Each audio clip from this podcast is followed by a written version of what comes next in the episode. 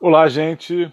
Boa noite a todas e todos. Boa noite a quem está começando a nos acompanhar ao vivo nessa terça-feira, dia 9 de junho, aqui pelo Instagram. Hoje é dia de live. Hoje é dia de live com uma companheira muito querida, com uma importante referência para a gente, refer importante referência no debate para a esquerda hoje, que é a companheira Sabrina Fernandes. Sabrina já está aqui ao vivo. Já vou ver se eu consigo convidá-la para entrar aqui com a gente. Desculpem aí o pequeno atraso, a gente teve aqui uns problemas técnicos com a internet. É... E a gente então já vai fazer aqui o convite para a Sabrina.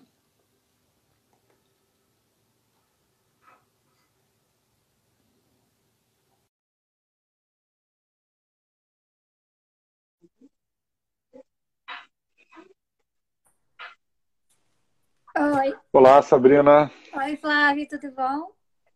Tudo bem, boa noite. Boa noite. Obrigado. Obrigado por aceitar nosso convite, por participar aqui com a gente desse momento de encontro, de reflexão. Como é que ah, você está? agradeço. Ah, eu estou assim, só avisando. A voz, gente, está assim, desse jeito mesmo.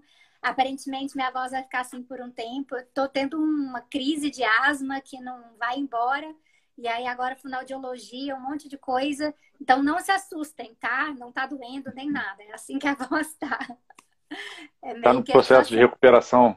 Sim, sim. Ah, eu fui. Faz um bom tempo que eu tô com uns probleminhas assim, respiratórios e tal, e é pior momento, né? Uma coisa dessa. E tá afetando muito. Então, eu tô, tô permanentemente rouca por um tempo, mas só para avisar que ainda para não estranharem, que eu vou ficar rouquinha mesmo. Então tá. Então, gente, quem está começando a nos assistir agora, é... hoje é um dia de live, de conversa. Né? Quem não me conhece, eu sou o deputado estadual Flávio Serafini, do Rio de Janeiro, é, do PSOL, professor da Fiocruz, né, da Fundação Oswaldo Cruz. E hoje eu estou recebendo aqui a Sabrina Fernandes, essa socióloga, doutora, é, especialista em teoria marxista, em feminismo, em ecossocialismo, autora do livro Sintomas Mórbidos, a encruzilhada da esquerda brasileira e produtora né, da Tese 11, esse canal que tem trazido tanta reflexão é, para o Brasil inteiro, nas redes sociais, que é uma referência muito importante hoje para o debate na esquerda. Então, mais uma vez, Sabrina, quero te agradecer é, por a gente poder estar conversando. E, bom, vou começar fazendo uma pergunta, levantando uma bola para a gente ir dialogando. E vou fazer, inclusive, referência ao seu livro. Né? Tá. Você, quando lança esse livro, é, você faz né, um, o título dele, né, Sintomas Mórbidos, é uma referência a uma ideia né, desenvolvida pelo Antônio Gramsci, de que existe um processo né, de interregno na crise, onde o velho está né, tá morrendo e o novo ainda não nasceu. Você faz referência a esse texto para destacar momento da esquerda brasileira e que a sociedade brasileira toda vinham vivendo de 2013 para cá. É, bom, queria que você falasse um pouco disso. Como você vê esse cenário de crise, de alguma forma, já que vem se arrastando por um tempo na conjuntura brasileira e como que a esquerda está inserida nele? Ah, é, é a pergunta que não quer calar, né, Fábio? Porque é uma coisa assim, todo dia você você ah, sendo né também né estando deputado estadual a luta que você toca aí no Rio de Janeiro em Niterói deve ouvir muito mais do que eu na verdade. E a unidade da esquerda? E a frente ampla? Quando é que sai a frente ampla? A esquerda precisa se unir olha para a situação com Bolsonaro. E de repente é pode parecer para as pessoas que falta assim pegar na mão e vamos decidir em algo juntos. Só que tem vários passos antes para serem decididos. A gente tem um problema de programa, realmente. Eu acredito que dá para se juntar para falar assim, fora Bolsonaro, está se tornando, não era no começo, mas está se tornando uma palavra de ordem mais fácil. Né? Principalmente agora, esse jeito grotesco que ele está lidando com a questão da crise sanitária, mas está se tornando mais fácil. Mas fora Bolsonaro e o que vai para o lugar? E como que se tira o Bolsonaro? Porque essa é uma, uma pergunta complicada também, né? Tem o debate do impeachment, mas tem outros debates também. E aí faz debate do impeachment e o Congresso fica com lá, o impeachment sentado em cima, parado. Então, todas essas outras questões são questões de programa político, de projeto, que vão trazendo as diferenças que a gente tem na sociedade. E o interregno, ele é justamente esse período. Eu gosto de falar que a gente está lidando com o interregno que é da esquerda e o interregno que é o interregno da conjuntura. O da esquerda é justamente uma hegemonia de esquerda que a gente tinha através da esquerda moderada, que vai sofrer um anti-esquerdismo forte, mas também consequências dos seus próprios, seus próprios erros atrapalhadas no processo. Então, essa disputa, ela existe. Ah, então, é disputa entre centro-esquerda, esquerda moderada e esquerda radical, mas, ao mesmo tempo, tem um interregno geral, que é o fato que a gente saiu de um governo Dilma, que leva um golpe, entre um governo interino de pura austeridade, que foi o governo Temer, e aí entra uma extrema-direita com pessoas ah, com posturas abertamente fascistas dentro do governo. Então a gente vai vendo que, olha, será que é isso? Que, será que esse é o novo que está nascendo? Não pode ser. Então o velho que está morrendo não pode ser uma democracia liberal que novo que nasce acaba sendo fascismo. A gente precisa estar tá reorganizando a sociedade para que esse novo seja uma democracia ampliada. Então, essa disputa da conjuntura. Não é, a gente. A, a crise da democracia limitada, né? É, pós-Constituição de 88 ou pós-ditadura militar, ela ainda não desembocou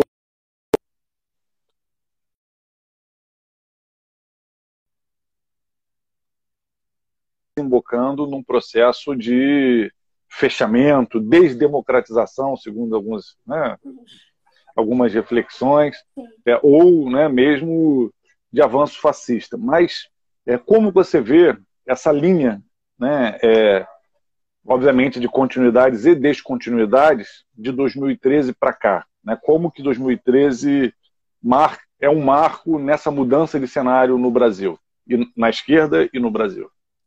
Ah, desde 2013, todo junho, a gente está pensando especificamente em junho de 2013. Eu sei que sempre paira, né, no ar sobre a gente, a gente está sempre falando, mas chega esse momento e ele fala assim, nossa, aniversário de junho.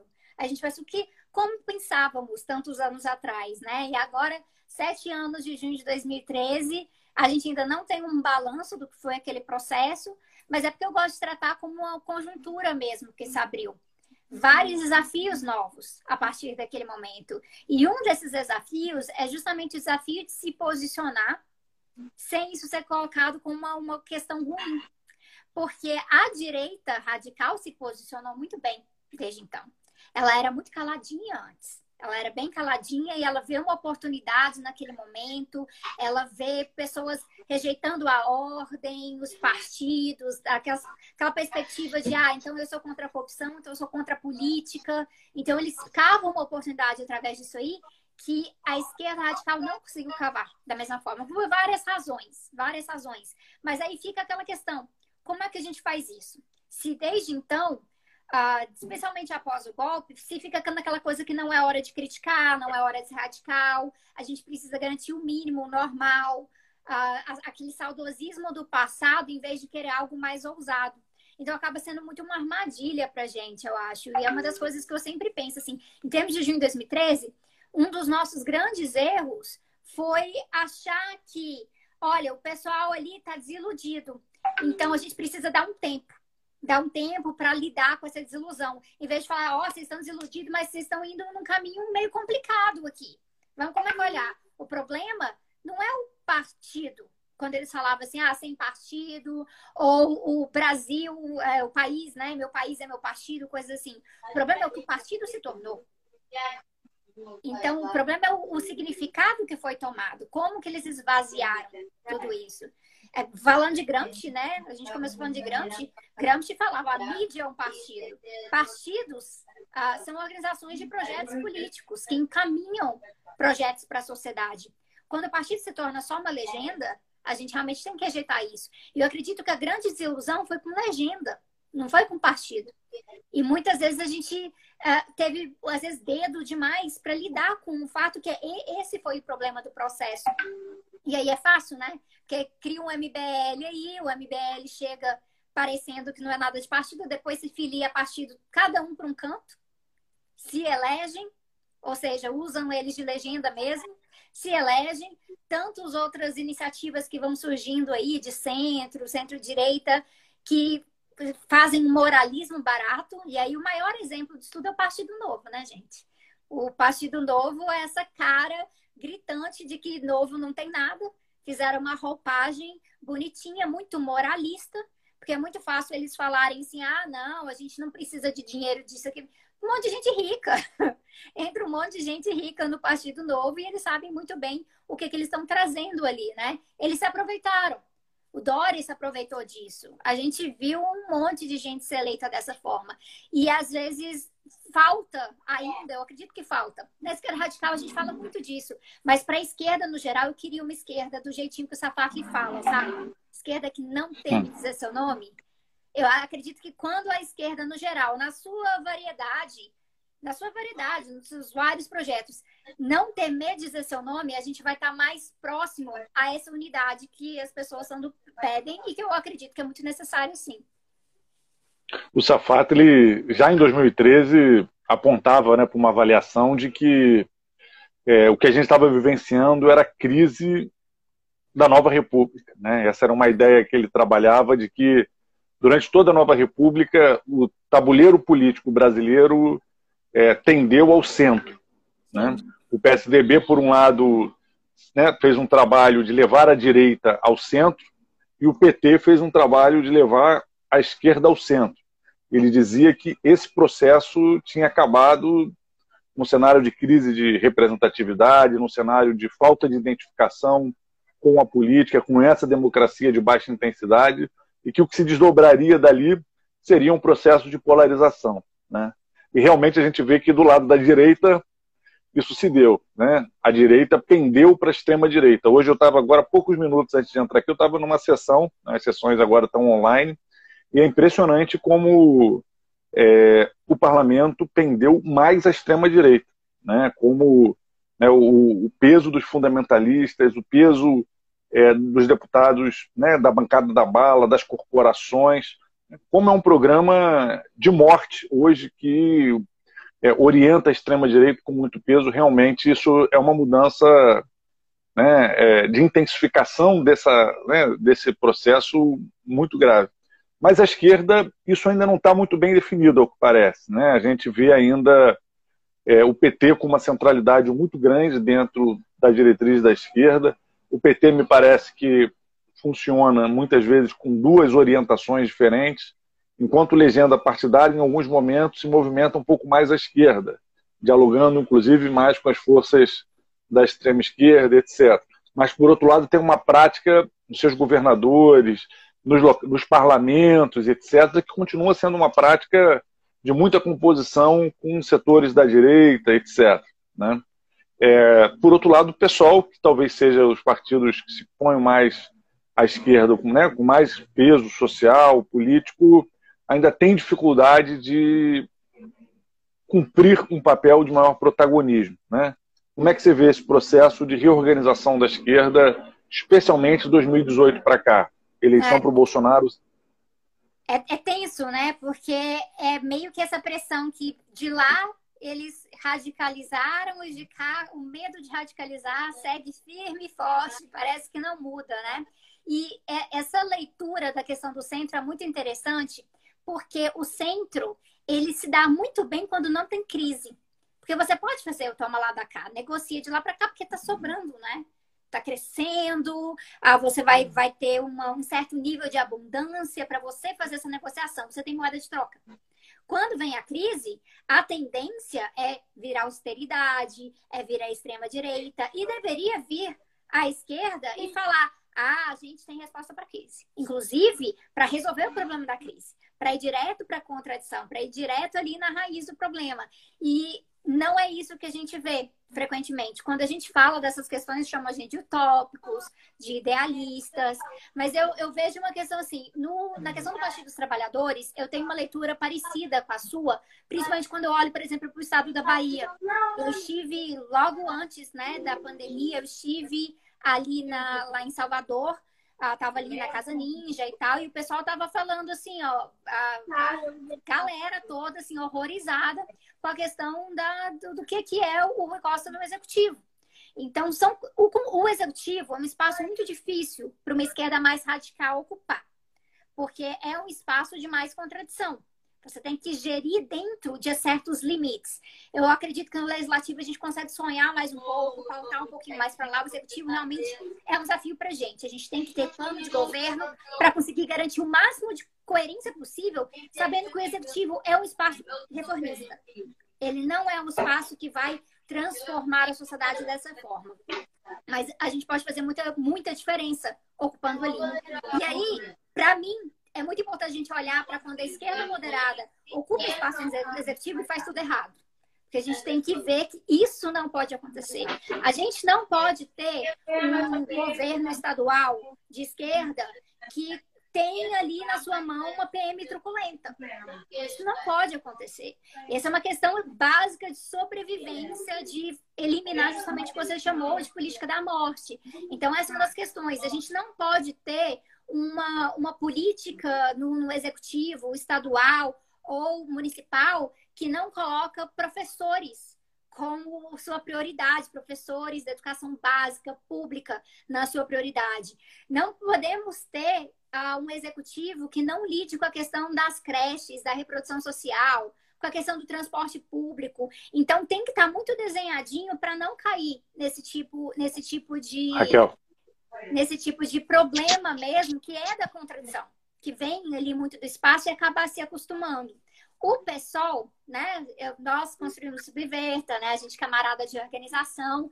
A gente sabe que dentro do PSOL tem quase que mini partidos. São vários projetos ali dentro. E um dos desafios que a gente tem encontrado no pessoal em geral é justamente a questão de que como é que o pessoal vai ser para o resto da sociedade. Como é que ele se apresenta como partido para o restante da sociedade? Um tempo atrás, não era tanto, não era tão difícil, porque a, a direita não ligava muito pro pessoal. Não ligava para um partido ainda pequeno, um partido que ainda tá estava se estabelecendo, mas como a extrema-direita se posiciona de uma forma bem anticomunista mesmo, batendo no, no, socialismo, espalhando fake news, espalhando essas mentiras, o pessoal começa a aparecer mais e começa a aparecer sendo vítima dessas fake news, sendo vítima de todo, né, de todo esse alarde da extrema-direita. Então, isso urge que o pessoal se posicione com a maior coerência possível em todos os espaços. Então, um dos desafios que o pessoal tem é justamente corrigir uma certa fragmentação que o partido tem para fora. Eu acho que dentro do partido a gente tem todos os nossos desafios de construir alianças ali dentro, sínteses, tentar tirar um programa mais unificado, mas a gente lida com isso internamente, para fora a gente tem que sempre sair com uma política mais alinhadinha, mais bonitinha, que faça sentido para as pessoas, porque uma dificuldade muito grande que a gente tem, às vezes, assim, ah, fulano fez isso. Aí eu falo assim, é, mas eu defendo tal outra coisa no partido. Ué, mas por que, que o outro fulano fez isso? Então, é um desafio bem complicado em termos de como que o partido se apresenta. O partido precisa apresentar com mais coerência para poder ganhar um pouco mais, porque essa é uma das questões do, do PT. O PT é um partido de tendências, o PT tem muita disputa interna. E tem essa diferença entre parlamentares e executivo, mas no geral, na política nacional, eu acho que eles têm conseguido parecer um pouco mais unitários do que a gente, claro. Então, assim, é um desafio pessoal. É, Sabrina, eu estou em tempos de pandemia, fazendo tudo de casa, e com família, com crianças, com tudo. Então tá muito barulho e várias pessoas estão comentando. Várias pessoas estão comentando aqui pedindo para eu colocar o som no mudo, mas eu não sei colocar o som no mudo no Instagram. Gente, acho que não tem isso de colocar som no mudo no Instagram, não, viu? É, eu também acho que não. Então, peço desculpas, não tem jeito, estamos aqui. Galera, é a, eu acho até importante, porque essa é uma dessas questões, é a questão da própria reprodução social né? Então, assim, ter criança em casa é ter criança em casa. Essa é a realidade, crianças são crianças. Então, é, é uma das coisas para a gente lidar, é justamente por isso, que faz a gente pensar o que é, que é o home office, por exemplo, em tempos de pandemia, uh, com crianças em casa, tendo que cuidar de crianças 24 horas por dia. E a gente ainda está num debate aqui no Rio, no campo da educação, né? no Brasil inteiro, na verdade, que é sobre a obrigatoriedade das crianças estudarem em casa sem que os pais possam sequer estar acompanhando, porque os pais também estão tendo que trabalhar. Então, crianças de 6, 7, 9, 10 anos, em várias escolas, estão com a pressão de ter que estudar, render, produzir, quando na verdade em que condições, né? As crianças de classe média ainda conseguem ter acesso ao computador. Nas crianças de periferia, a gente está tendo aí uma educação remota que aprofunda a desigualdade. Esse é um dos temas aqui que a gente tem mais trabalhado no Rio de Janeiro. É, o governo impôs um projeto de educação remota que a gente tem se oposto porque a realidade é que menos de 40% da rede tem acesso regular à internet. E uma parcela desses que tem, tem quais condições? Uma casa com dois cômodos e dez pessoas, sem alimentação adequada, no meio de uma crise social enorme que a gente está vivenciando. No meio Mas, de operação então... policial, né, que é o, um dos grandes desafios com, com a, a, violência dessas operações no Rio de Janeiro, é, é, é, falta de materialidade, né, Flávia? A gente sempre fala isso, condições materiais. Para a gente pautar a política, a gente tem que considerar as condições materiais. E eles parecem que estão querendo legislar e governar como se a gente morasse na Europa, né? Como se fosse completamente outra realidade. Sim. E, bom, então faço esse gancho com um tema aqui da nossa live, que é justamente a pandemia e a luta de classes. Como você vê é, que a pandemia entra nesse cenário complexo que a gente já vinha vivenciando no Brasil, é, com esse avanço autoritário, de corte fascista, do governo Bolsonaro, e de repente eis uma pandemia. Como é que você está vendo é, é, o impacto da, da pandemia nesse cenário já complexo que a gente vinha vivenciando? O que, para mim, é o mais gritante desse processo inteiro é como ele escancara desigualdades. Ah, né? Aquela desigualdade. O Brasil é um dos países mais desiguais do mundo. Isso é fato. E mesmo com alguns avanços sociais, isso não mudou o fato que o Brasil ainda é um dos países mais iguais do mundo. Isso tem muito a ver com propriedade privada. Propriedade da terra. Aqui em Brasília, aqui no Centro Federal, a gente tem uma pessoa que tem 6 mil imóveis. Essa é a realidade, né? Então, quando a gente olha para a questão da pandemia, eu tenho falado muito sobre isso. A gente vai e fala, pessoal, fique em casa, fique em casa. E esse recado para aquela pessoa que queria visitar o amigo, só dar um rolezinho, é um recado realmente para falar: olha, fique em casa, não é para você ir lá dar um rolezinho na casa do seu amigo. Mas para a maior parte da população, ficar em casa como? Então, a gente precisa acabar discutindo a questão do direito de ficar em casa. E numa sociedade que é muito desigual, não há direitos. Em uma sociedade que já era desigual, e aí vem um projeto de austeridade, que nem esse que a gente encontra sendo implementado e aprofundado no momento, né? A gente vai vendo que a situação é pior ainda. Porque quando a gente tem essa quantidade de trabalhadores informais que dependem do cotidiano ali, do dia a dia, para garantir o pão, isso vai fazer a diferença. Quando a gente vê que a, a proposta original do governo não era auxílio nenhum, Aí depois, quando, quando o Congresso propõe um auxílio, eles vão falar, não, 200 reais. Aí o, o Congresso propõe mais. Aí o Guedes fica fazendo chantagem para ver se paga, se não paga. É essa a realidade, de não saber como é que vai ser o dia de amanhã. Então, a pandemia mostrou muito, muito, muito evidentemente para quem não estava muito, muito ligado, muito sintonizado, de que a maior parte do brasileiro não sabe como é o dia de amanhã. A maior parte do brasileiro não consegue se planejar, não é por falta de disciplina pessoal ou mentalidade empreendedora, ou sei lá o que, que os coaches falam hoje em dia em relação a isso. A maior parte do brasileiro não consegue porque não, não tem condições materiais para isso, não tem emprego digno, de qualidade, a carteira assinada vai virando um, um sonho distante. A, a, a, aposentadoria, né? A gente não precisa nem falar o tanto que se tornou um sonho distante e é, que sim, totalmente impossível de se alcançar para boa parte da população. Então, eles estão tentando fazer isso e as coisas foram passando. E com a pandemia, essa desigualdade vai ficar mais acirrada, porque ela vai começando a bater em coisas muito evidentes, como risco de despejo de casa, de não conseguir pagar o aluguel, ou diretamente passar fome. Ou se eu não for ali trabalhar no call center onde eu trabalho, eu vou ser demitido e eles vão colocar uma outra pessoa. Então essa lógica toda ela vai ficando muito mais rápida. Ela já era muito profunda, mas ela vai ficando mais rápida e isso pesa muito para a população. E aí o que é que fica muito evidente para a gente é que esse governo não iria lidar com isso de qualquer forma, mas algumas pessoas ainda tinham uma ideia de que o problema do governo Bolsonaro era ideologia, como se ideologia fosse separado de projeto como se fosse, ah, não tá vendo? Ó, eles pensam muito em ideologia, eles precisam ter uma aplicação mais técnica. sendo que um dos caras mais técnicos desse governo chama-se Paulo Guedes. E é a técnica dele que colocou ele ali. Ele é elogiado por isso. E a gente não pode esquecer, galera. Muita gente aí que está fazendo fora Bolsonaro, somos 70%, toda essa coisa, colocaria o Guedes no próprio governo num piscar de olhos. A gente não pode esquecer disso. Eu acho que a pandemia também acabou justamente ajudando nessa percepção, né, de que tem uma unidade de coerência no governo Bolsonaro. Não é que os absurdos que ele fala estejam desconectados de um programa, de um projeto de sociedade, de país, né?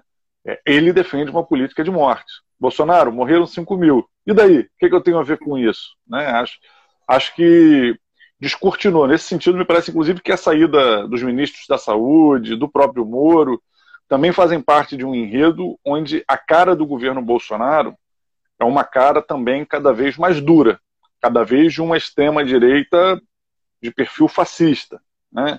É... Queria que você falasse um pouco sobre isso, sobre essa questão do fascismo no governo Bolsonaro e na atual realidade brasileira.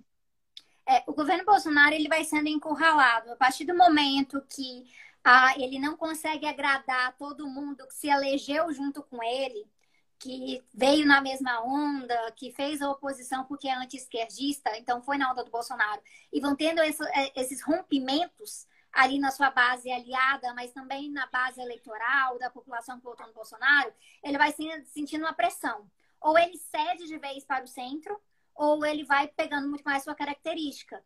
E ali a gente vai encontrando a questão da diferenciação do projeto. O Bolsonaro nunca esteve, em momento nenhum, disposto a se moderar. Então não é como se elege um cara que é mais ou menos, né, mais para uma direita mais radical, mas ele tem uma relação de se moderar quando é conveniente.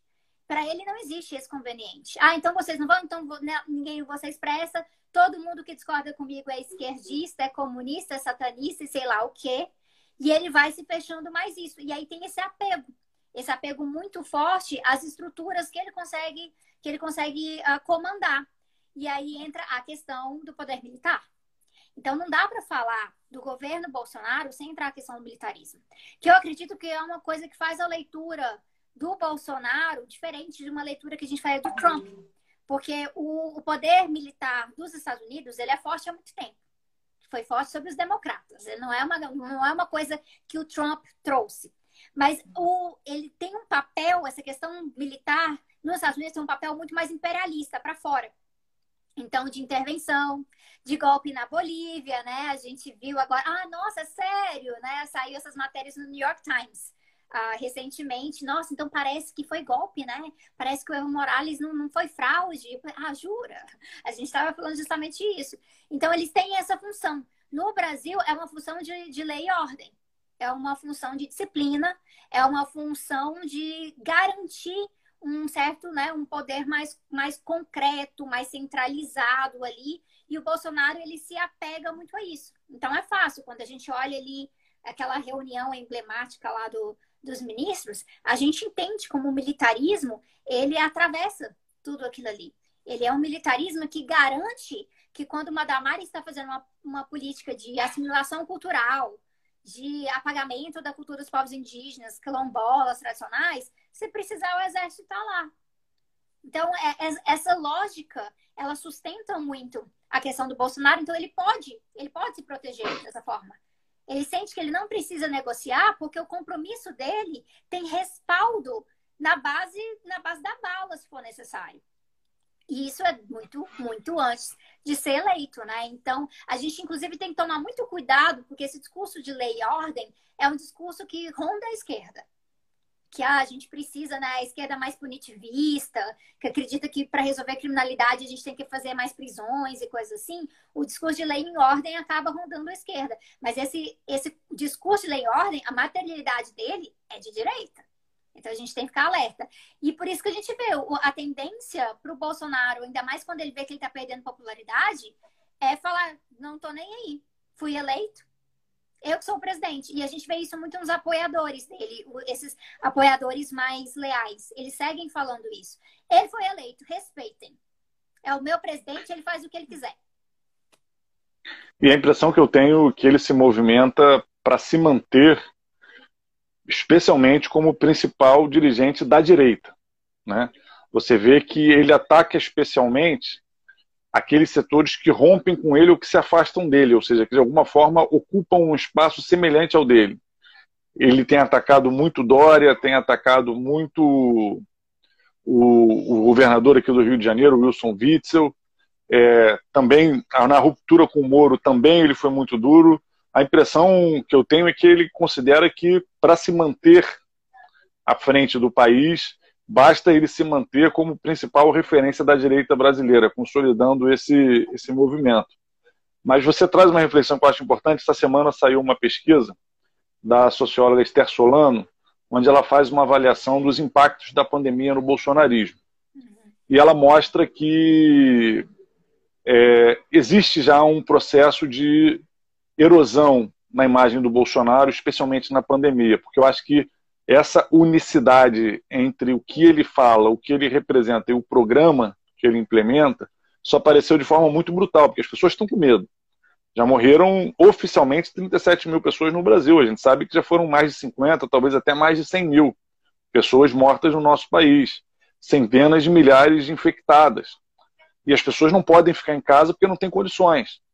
Mas estão com medo e vem o Bolsonaro desdenhar das mortes, desdenhar da doença, chamar de gripezinha, tá morrendo daí, não sou coveiro, é... ah, um dia todo mundo morre mesmo. Isso é, é uma política de morte. É claro que todo dia todo mundo morre, mas o tempo inteiro a gente trabalha para que as pessoas tenham mais vida. E o Bolsonaro tem explicitado cada vez mais esse perfil de como o projeto dele é um projeto de desdém com a vida, de né, um projeto mesmo de uma política de morte. Isso tem levado a uma erosão, embora esse eleitorado dele, mesmo setores que no passado votaram na esquerda, tenham sido muito entranhados de um anti-esquerdismo e, de alguma forma, derivou de um antipetismo. Né? Ele, é, é, isso aparece. Então, me parece que um dos desafios que a gente tem nessa crise agora, que a gente está vivenciando, é garantir informação de qualidade para que as pessoas saibam a gravidade do que está acontecendo. E nesse sentido, o isolamento social continua sendo a primeira principal ferramenta. Como você disse, o isolamento ele tem que ser um direito. As pessoas para praticarem o isolamento elas têm que ter condições, têm que ter uma ajuda, né? não podem perder o emprego, têm que ter condições de ficar em casa. É, isso depende do governo federal. Governos estaduais e municípios têm muito menos ferramentas porque têm limitações de endividamento, não podem rodar moeda, é, hoje é um momento onde é, a crise no Brasil se agrava visivelmente por responsabilidade do Bolsonaro. E a impressão que eu tenho é que a esquerda não está conseguindo disputar essa narrativa. E a pesquisa dela refletiu isso, que a população comprou muito, apesar de ter um desgaste com a imagem dele, compraram muito o argumento de que, olha, a gente tem que escolher entre o melhor para a saúde, que seria ficar em casa, e os nossos empregos e a economia, esse é um argumento que foi muito comprado e eu acho que ele reproduz mais uma vez um, algo que tem acontecido nos últimos anos, que é como a direita tem pautado o debate. A esquerda se defende, mas o argumento, né, o, o, a polarização central é a polarização da direita. A, é, a esquerda, de, a esquerda defende uma madeira de piroca ou não defende. Né? Hum. É, é, o argumento vem sempre sendo dado pela direita, é uma impressão que eu tenho Bom, só para contribuir aqui com a, com a nossa reflexão, acho que a gente tem que conseguir, nesse momento, fazer uma disputa de narrativa que aponte para as saídas da crise, para a responsabilidade do governo federal, para o que pode ser feito para garantir o isolamento, o que pode ser feito, inclusive, para a economia. Tem hoje, por exemplo, além né, da crise ter mostrado as limitações dessa visão ultraliberal, porque no mundo inteiro tem uma demanda por mais Estado, né? Só que, mais uma vez, o Estado está sendo tensionado a atender o andar de cima e deixar migalhas para o andar de baixo, além dessa, né, dessa visível pressão de que o Estado tem que ajudar a dar respostas, é, eu acho também que tem outros debates que estão colocados. Né? Por exemplo, a gente tem tentado colocar aqui no Rio de Janeiro uma pauta que é de reconversão produtiva. Como que a gente pode estar no meio de uma crise, ter fábricas que podem produzir equipamentos que são importantes para salvar vidas e o Estado não fazer nada para que essas fábricas façam isso. Né? Não pode intervir, não pode. Como que de uma forma tão sórdida o direito à propriedade é sacralizado, que nem com indenização ele é questionado para garantir o direito à vida. A gente tem falado isso né, em termos de reconversão produtiva, né, que é um, um debate importante. Eu acho que é, a esquerda tem tido ainda dificuldade de produzir uma narrativa, né, é, é, né, é, pautar as suas questões. E aí, ao mesmo tempo, ela é o tempo todo tensionada pelo debate da unidade. É, isso também é um tema que você tem se dedicado muito, você começou a falar no início da live e eu queria retomar. Nesse momento de pandemia, nesse momento onde o governo Bolsonaro vai mostrando a sua cara mais dura, acho que daquela reunião para cá a gente já chegou ao ponto é, de um ministro, que é um general da reserva, dizer que uma determinada decisão do Supremo, né, no caso a apreensão do telefone do Bolsonaro, não seria cumprida. Né, eu acho que isso é o que está faltando, é uma decisão, ou uma lei ou uma decisão do Supremo que o Bolsonaro diga não cumpro e fazer isso com o apoio das armas, para a gente ter de fato que a gente poderia considerar uma quebra. Né? Acho que a gente está numa rápida corrosão, mas uma quebra talvez só falte um, um, uma situação como essa. Então, é obviamente uma situação grave. Mas, por outro lado, como reagir? Aí a gente viu esse movimento dos 70%, que você fez referência, que incorpora, inclusive, setores da direita, boa parte deles, inclusive, que apoiaram a chegada do Bolsonaro ao poder. E que fala de lei e ordem, aliás. E que fala de lei e ordem, exatamente. Aquele manifesto, inclusive, era um manifesto Direito bem pesado nesse sentido. É. E a gente tem, por outro lado, também, dentro da própria esquerda, um debate sobre a unidade. Como é que você vê essas questões, frente antifascista, frente né, dos trabalhadores, é, esse debate todo está colocado no Brasil de resistência ao fascismo?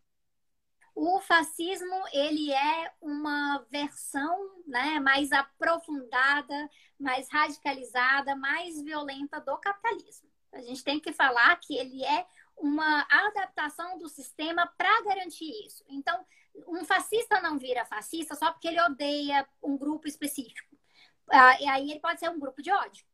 O fascismo é mais do que um grupo de ódio. O ódio faz parte daquilo ali, o racismo faz parte do fascismo. Então, historicamente, todo movimento fascista é racista. Trocam-se talvez os alvos no processo ou a própria concepção racial étnica daquele movimento específico, mas ele é sempre racista e ele é sempre capitalista de uma forma ou de outra. Então, para mim é muito complicado a gente falar de frente antifascista com capitalistas. Não é por ismo. Não é porque, ai, não quero me misturar com vocês ou ser contaminada como se fosse catapora ou como se fosse coronavírus. Não é essa a situação. O que a gente está falando é que não é coerente a gente tentar combater conjuntamente uma coisa que simboliza algo que alguém do meu lado vai estar tá defendendo. Então, é uma dificuldade para a direita, para os capitalistas que são anti-Bolsonaro, compreenderem que o Bolsonaro, na verdade, é uma versão piorada deles mesmos. É, é, eles de uma cara mais torta no espelho. Eles não querem se ver no espelho. Eles olham para aquilo ali e falam: não, eu sou um grande democrata. Então, nesse momento, a gente pode concordar com essa maioria quando a gente fala do fora Bolsonaro. Eu acho que isso é totalmente plausível. Tirar o Bolsonaro é uma prioridade é uma prioridade concreta. Diria que é tirar o Bolsonaro e o Mourão, né? E se a gente conseguisse realmente caçar essa chapa, seria a situação dos sonhos, porque eu gosto de lembrar as pessoas. Lembro lá do vídeo do ministerial. Mourão estava ali do lado, estava lá batendo na mesa. Gente, vocês estão falando absurdos? Não. Fazendo as anotações, ele tranquilinho, né? Então a gente tem que ficar bem alerta que o bolsonarismo é um movimento que tem autocracia. Foi bom isso que você mencionou, Flávio, de o Bolsonaro não quer perder a referência. Quando eu falo que ele é autocrata, as pessoas assim, ah, mas ele é mais do que isso. Não, ele é também todas essas coisas, mas a autocracia é uma característica meio específica ali. Esses movimentos de extrema direita recentes, eles são bastante autocratas no sentido que eles querem concentrar a referência não somente no personalismo de uma pessoa, mas na reprodução do seu próprio grupo. Então, a gente vê isso muito no Bolsonaro e nos filhos. Então, essa autocracia familiar ali faz muito, muito parte desse jogo, e isso acaba causando, inclusive, desgaste dentro do próprio campo, né? recentemente, o Olavo de Carvalho agora parece que está chateado com o Bolsonaro também. Então, é, é essa história toda, né? Mas aí, quando a gente chega na questão, como é que a gente se opõe a isso? Para falar fora Bolsonaro, a se articular de uma forma leve, que não é assim, vou ceder a minha autonomia, o meu programa para entregar para você, não. Mas assim, olha, então tá, a gente todo mundo fora Bolsonaro, qual que é a estratégia? A impeachment. Então, Maia, sai de cima. Para de ficar sentado em cima. Vamos andar em relação a isso. Então, cabe aos grupos que são fora Bolsonaro, que são mais próximos ao Maia, tem mais influência ali no centrão e tudo mais, fazerem isso, em vez de virar uma lógica de que a gente sabe que é comum que de repente centrão senta em cima e fala: e aí, o que você vai dar em troca pra gente? Que cargo? O que, que vai acontecer? nesse processo inteiro. E a gente sabe que o Temer fez isso, né? O Temer comprou o, seu, a, a, a, o impedimento do seu impedimento.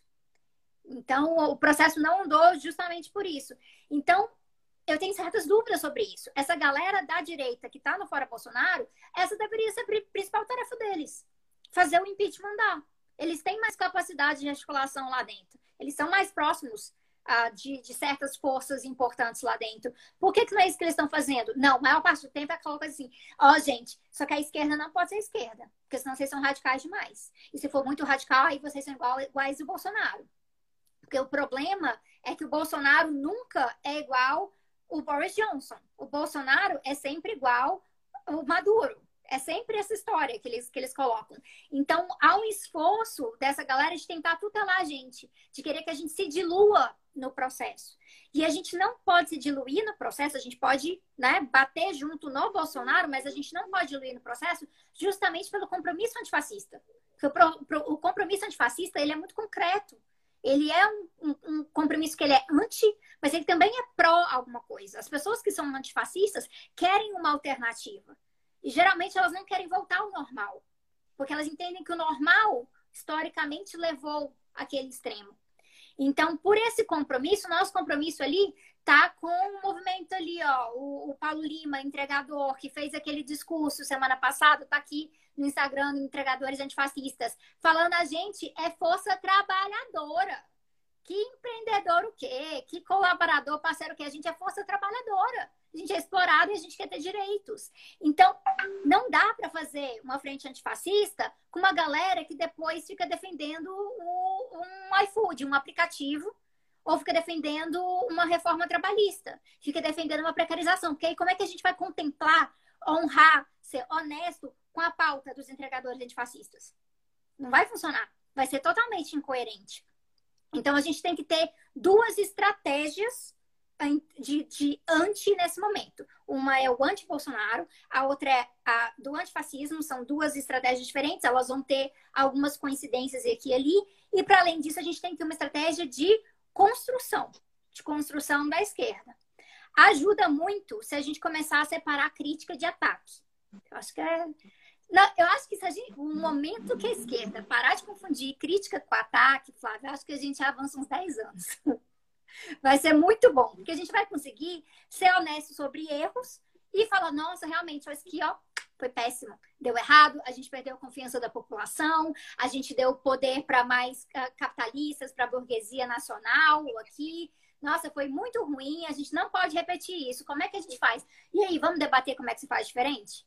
Isso geraria realmente o tal do processo de síntese que é necessário. Que também não significa se diluir. Às vezes, quando o pessoal pensa assim, ah, unidade esquerda, então tá, vai todo mundo atrás do mesmo candidato.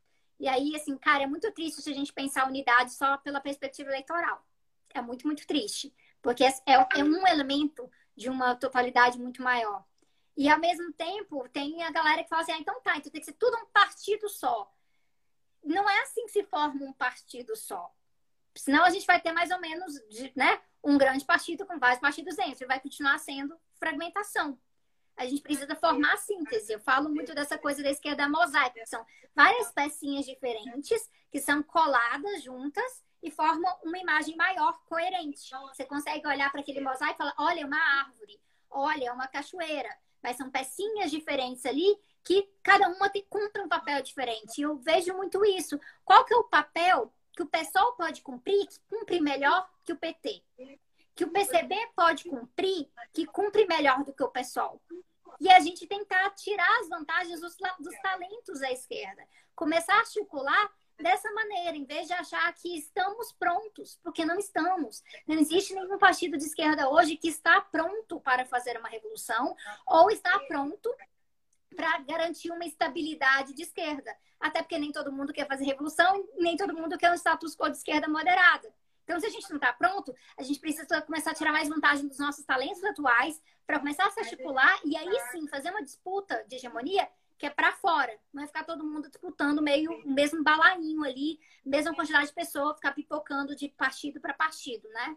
É, é, realmente expandir. A gente tem um mundo inteiro para disputar. Então, isso, isso exige coragem, isso exige a gente saber valorizar essas experiências, essas perspectivas diferentes, mais uma vez, sem se diluir. Esse é um requisito, nunca se diluir. Ou seja, né, nessa luta mais ampla contra o bolsonarismo, vale aquela máxima de atacar junto e marchar separado, né? Ou é. seja, cada um organiza suas fileiras, cada um organiza suas trincheiras, seu debate, e temos um adversário comum que se coloca, de maneira geral, simplificando, como um adversário da própria né, democracia burguesa, da nossa democracia de baixa intensidade, que é o que o bolsonarismo representa. E é importante destacar que é boa parte dos que hoje se deslocam é, trouxeram uma avaliação até muito pouco tempo atrás e ainda não deixaram claro o quanto isso mudou de que era melhor o Bolsonaro do que o Haddad. Tentaram igualar o Haddad e o Bolsonaro. Uma é, escolha como, muito difícil. É, como extremos da mesma moeda. Né? Então, a Globo, por exemplo, que hoje tem cumprido um papel importante na, na oposição ao Bolsonaro, ela continua alimentando essa narrativa é, que alimenta né, um sinal de igualdade entre uma esquerda moderada e uma direita fascista. Né? Ou seja, é, a agenda de retirada de direitos dos trabalhadores, de empobrecimento, essa agenda ultraliberal é tão dura que ela acaba se colocando é, visivelmente acima do comprometimento com que seria uma agenda liberal democrática em boa parte dessas forças que hoje se descolam do bolsonarismo. Sem dúvida nenhuma, é um desafio, concordo inteiramente, é, mas talvez o desafio maior não seja como atacar junto com esses setores. Talvez o desafio maior seja como organizar as trincheiras no campo da esquerda. Né? A gente tem visto também muitos movimentos, muitos apelos por unidade, quando a gente não tem um mínimo de reflexão estratégica sobre unidade para quê? Para qual programa? Por exemplo, eu acho que essa crise é, nos impõe a necessidade de estabelecer uma agenda programática. Né? Não existe possibilidade de uma resposta adequada à crise sem você mexer com pilares de sustentação da austeridade fiscal, da política ultraliberal. Sim. Isso tem que estar na agenda. Né? Temos um entendimento sobre isso no campo da esquerda, sobre né, revogação da emenda constitucional 95, revogação de pontos da reforma da Previdência, revogação de reforma trabalhista, é, de mudança né, de orientação em política econômica. É, acho que esses são alguns exemplos de temos entendimento sobre isso ou não temos. Se não falar sobre é, unidade da esquerda é uma fala pueril. Né? Não tem como ter unidade da esquerda se cada setor da esquerda quer apostar para um lado. Tem uma avaliação minimamente comum sobre quem são os aliados prioritários, sobre a necessidade da, da, da esquerda apostar numa reconexão com a classe trabalhadora, com os setores populares. É evidente que a esquerda moderada apostou durante todo o ciclo dos governos petistas numa moderação da própria classe trabalhadora, numa tentativa de apaziguamento, de desmobilização. Temos acordo que o nosso desafio principal agora é reconectar, mobilizar, ajudar a levantar, ou uma parcela da esquerda vai continuar apostando que o melhor caminho é ganhar frações da direita, ganhar frações das classes dominantes para estabelecer esses novos marcos de governabilidade. Né? Por exemplo, eu tenho dito, é, é, o entendimento com a esquerda, eu sou a favor, mas a esquerda vai concordar toda ela em não ter entendimentos com a direita? Ou vai ter uma parte da esquerda que no frigir dos ovos vai preferir estar com a direita do que estar com o restante da esquerda? Vai preferir fechar acordos com os grandes grupos econômicos e manter esse status quo de retirada de direitos? Ou vai aceitar fazer uma agenda que enfrente esse processo que a gente vivenciou de forma muito intensa no Brasil nos últimos anos, que levou a um processo de empobrecimento da classe trabalhadora tremendo, especialmente na velhice. Eu acho que a reforma da Previdência é talvez o, o ponto mais cruel dessas políticas que vinham se desenvolvendo até a pandemia. Então, eu acho que é, é, o debate dessa unidade da esquerda ele é necessário, mas ele justamente é tomado por essas complexidades. Né? Você fala muito no livro sobre essa necessidade da gente é, debater programa, debater né, é, é, né, qual é a estratégia, quais são as diferenças reais que existem na esquerda que fazem com que estejamos em lugares diferentes. É possível, de que forma superar isso? Acho que esse é um desafio que eu concordo e que acho que de alguma forma tem se feito necessário. Eu vejo hoje na, no Brasil as forças da esquerda isoladamente com dificuldades é, de romperem, de vencer o discurso hegemônico hoje dessa extrema-direita. E tem uma preocupação de que esse discurso da extrema-direita não seja vencido por um discurso da direita ultraliberal no campo econômico, mas um pouco menos militarizada, um pouco menos violenta e autoritária. Né? Um Dória da vida, por exemplo, né? que também é uma figura da direita radical, mas talvez um pouco menos do que o bolsonarismo. Então, acho que é, esses são aspectos que estão colocados para a gente que a gente tem que conseguir enfrentar. Né? É, eu fico pensando, é impressionante como o bolsonarismo conseguiu realmente é, criar uma força né, política praticamente sem nenhuma base institucional, como se achava. Né? Era muito comum a gente ver alguns analistas políticos falando assim: olha, não, no final das contas não vai, porque no Brasil ninguém ganha sem vereadores, deputados, governadores, prefeitos, e o bolsonarismo não tem nada disso. E a, a conjuntura foi tão para a extrema-direita que ele não precisava ter, que muitos caras começaram a apoiá-lo, né? e mesmo em alguns lugares sem apoio, a coisa foi avassaladora, atropelou. Eu acho que a esquerda tem o desafio de definir melhor os seus horizontes estratégicos. Nesse sentido, eu acho que esse é uma fragilidade do pessoal. A gente olha os documentos históricos, por exemplo, da fundação do PT, existia ali um projeto de transformação da sociedade brasileira de uma perspectiva dos trabalhadores que era evidente, é, que talvez nunca tenha sido colocado em prática da maneira que estava no papel, né? É, mas que era muito mais denso.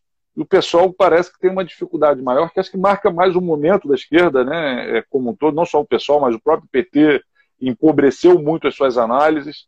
É, como é que você vê esse desafio da reflexão teórica hoje para ajudar a balizar uma prática da esquerda? É, o PT ele surge da ascensão de massas. O PSOL já surge quando a desmobilização já tinha já estava virando regra, né? Então isso acaba sendo um desafio para a própria fundação do partido e o PSOL surge de uma cisão. Ele surge da fragmentação. O PT surge de fusões. Então, isso vai dar uma característica muito específica. E acaba que, no livro eu até falo disso, isso acaba que o pessoal acaba tendo uma melancolia própria. Um, estilo específico de olha lá o que poderia ter sido, não foi, e agora? O que a gente faz? E aí são várias ideias soltas no ar.